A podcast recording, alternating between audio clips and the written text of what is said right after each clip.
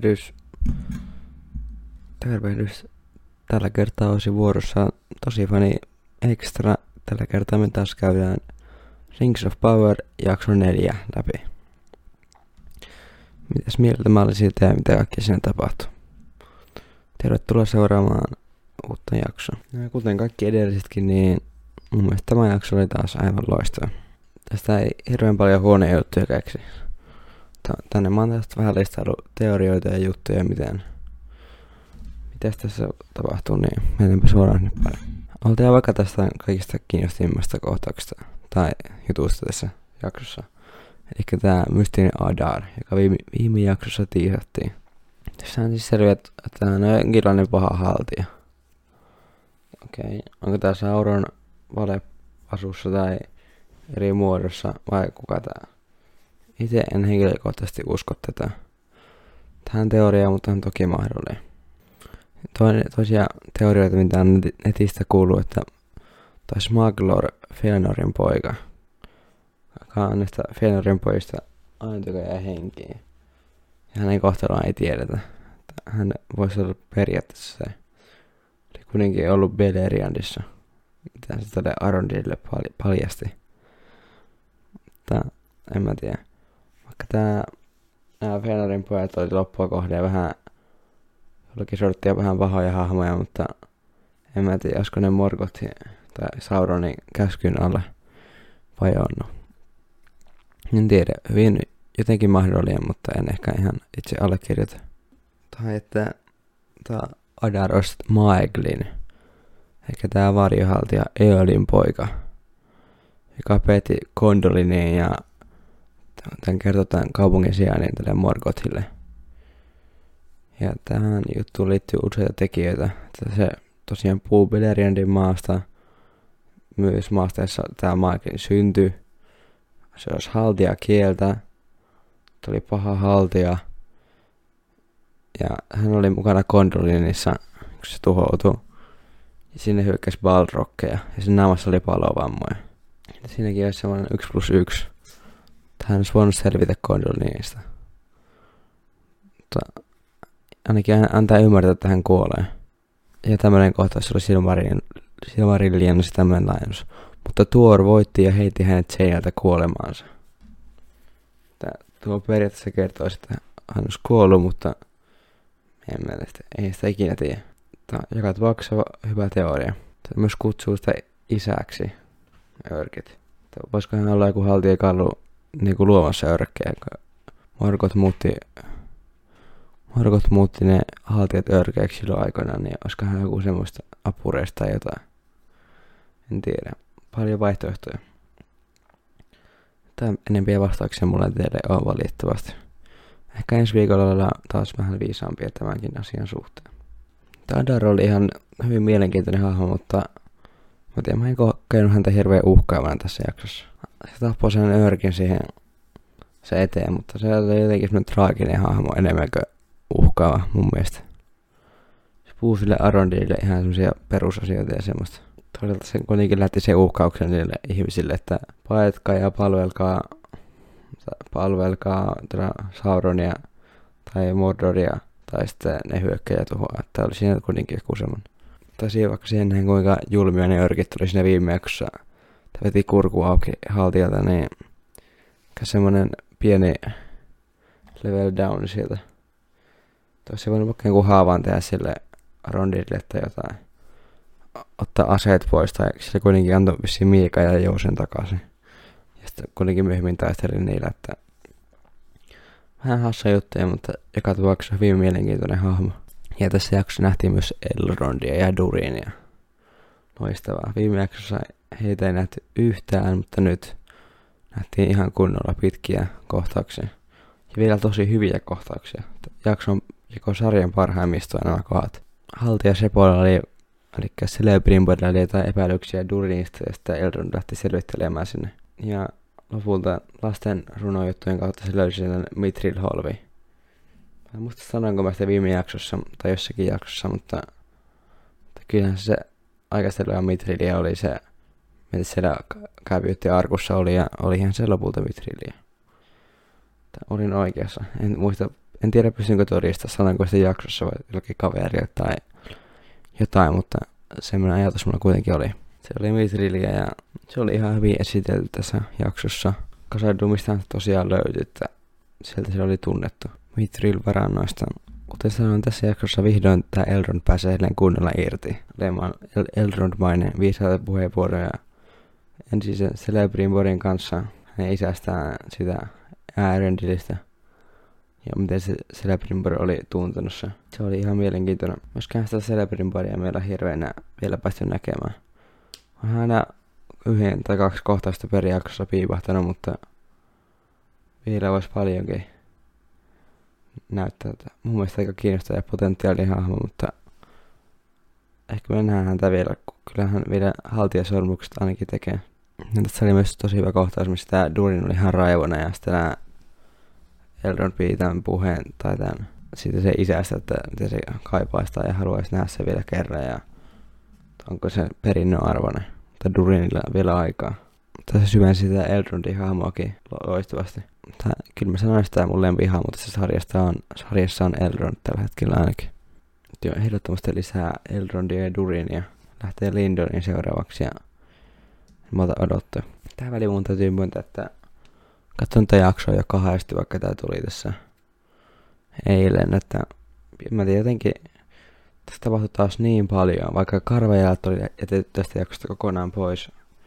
Ehkä ihan hyvä, olisi tullut ihan pääräjähtänyt infomäärästä, jos ne olisi ollut mukana vielä. Mutta muuten siis katsotaan kahdesti, että mä saan tästä puhuttua tämmöisen podcast-aiheen verran, että jotenkin ajatukset pysyy kasassa. Tapahtui paljon juttuja, kaikki oli semmoisia kiinnostavia ja hyviä, niin ei siinä.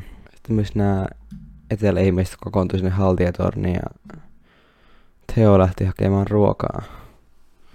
Se oli ihan hyvin tehty se sen pakokohtaus, että miten se siellä örkit siellä kylässä etti sitä ja siellä kaivossa sun muuta.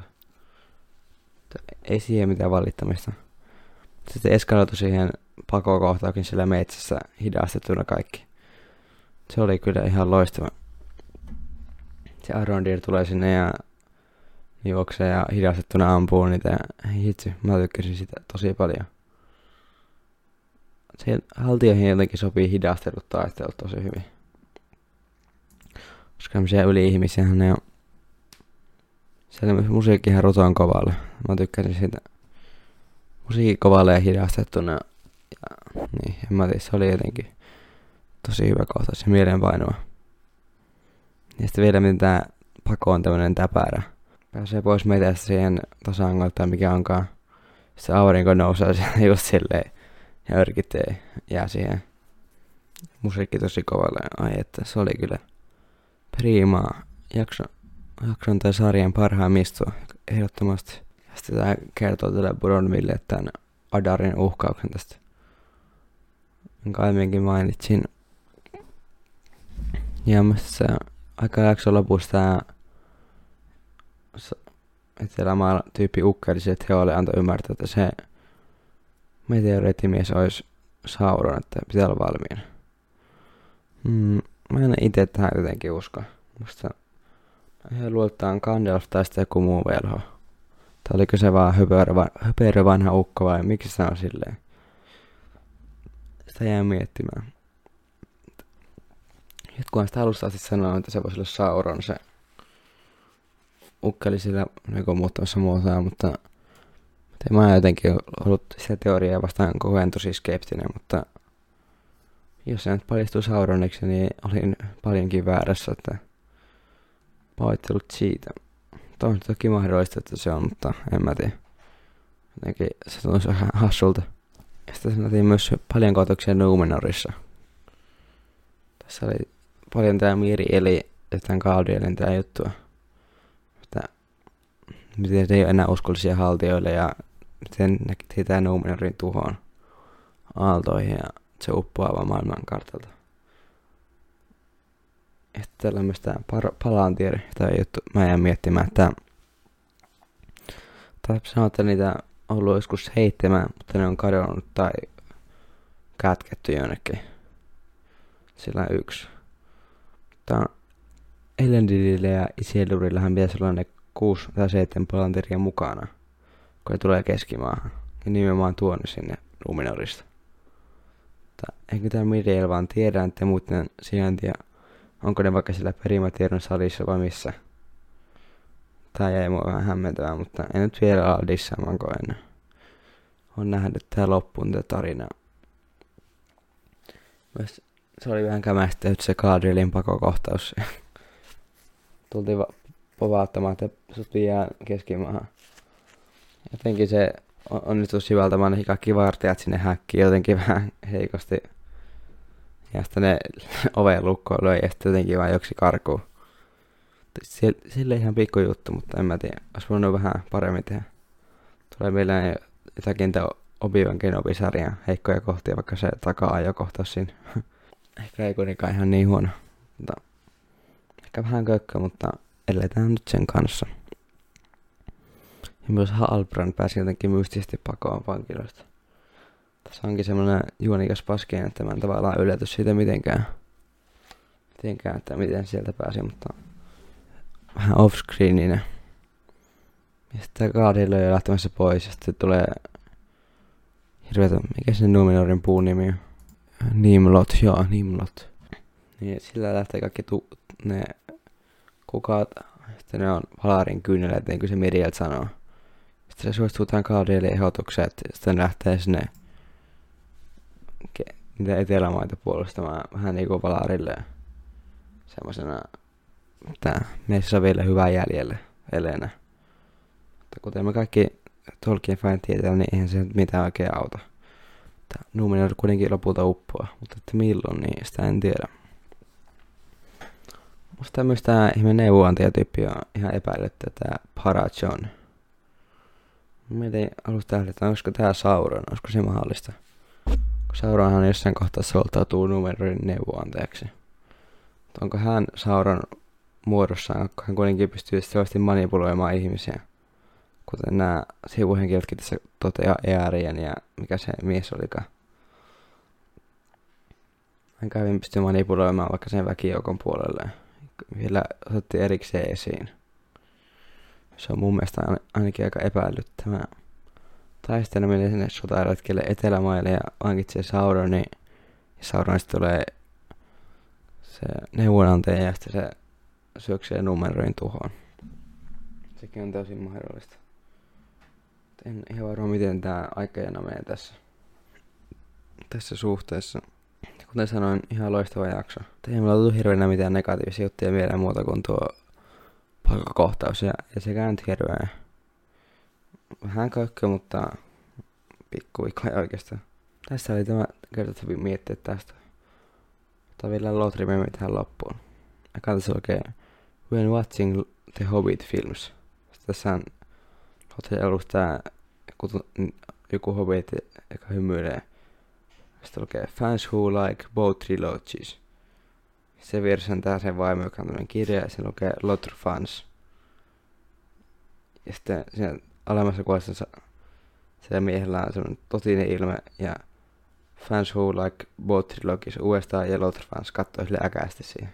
Joo, se onkin totta, että mun mielestä Hobbit-leffat on saanut vähän liikaa turhaa paskaa niskaa, että tässä niistäkin puhua erikseen tosi fani jakso. Ehkä meidän tee mennä tällä kertaa tässä siihen.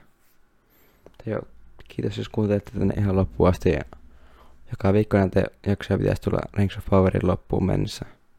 Siitä voitte olla varmoja. Joo, täällä seuraillaan sarjaa. Toivottavasti muistin mainita kaikki ajatukseni. Ja liittykää Discordiin ja kaikkea mitä muutakin. Vielä voisin mainita, että Leffamedian YouTube-kanavalle on julkaistu tämmönen YouTube-videossa käydään läpi Rings of Powerin kolmea ekaa jaksoa. Vaikka on heidän osaan puhujien kanssa hyvin paljon eri mieltä tietystä asiasta tässä sarjassa, tai kannattaa käydä se katsoa sieltä. Voitte itsekin kuunnella. Mutta kiva, että tämmöisiä saadaan tämmöisiä isompia videoita tänne Leffamedian puolellekin aikaiseksi. Teo. Siellä voi mun kanssa puhua vaan mistä vaan lotriin liittyvästä tai mihin, mistä vaan liittyvästä. Tykäsin ne. Te moro.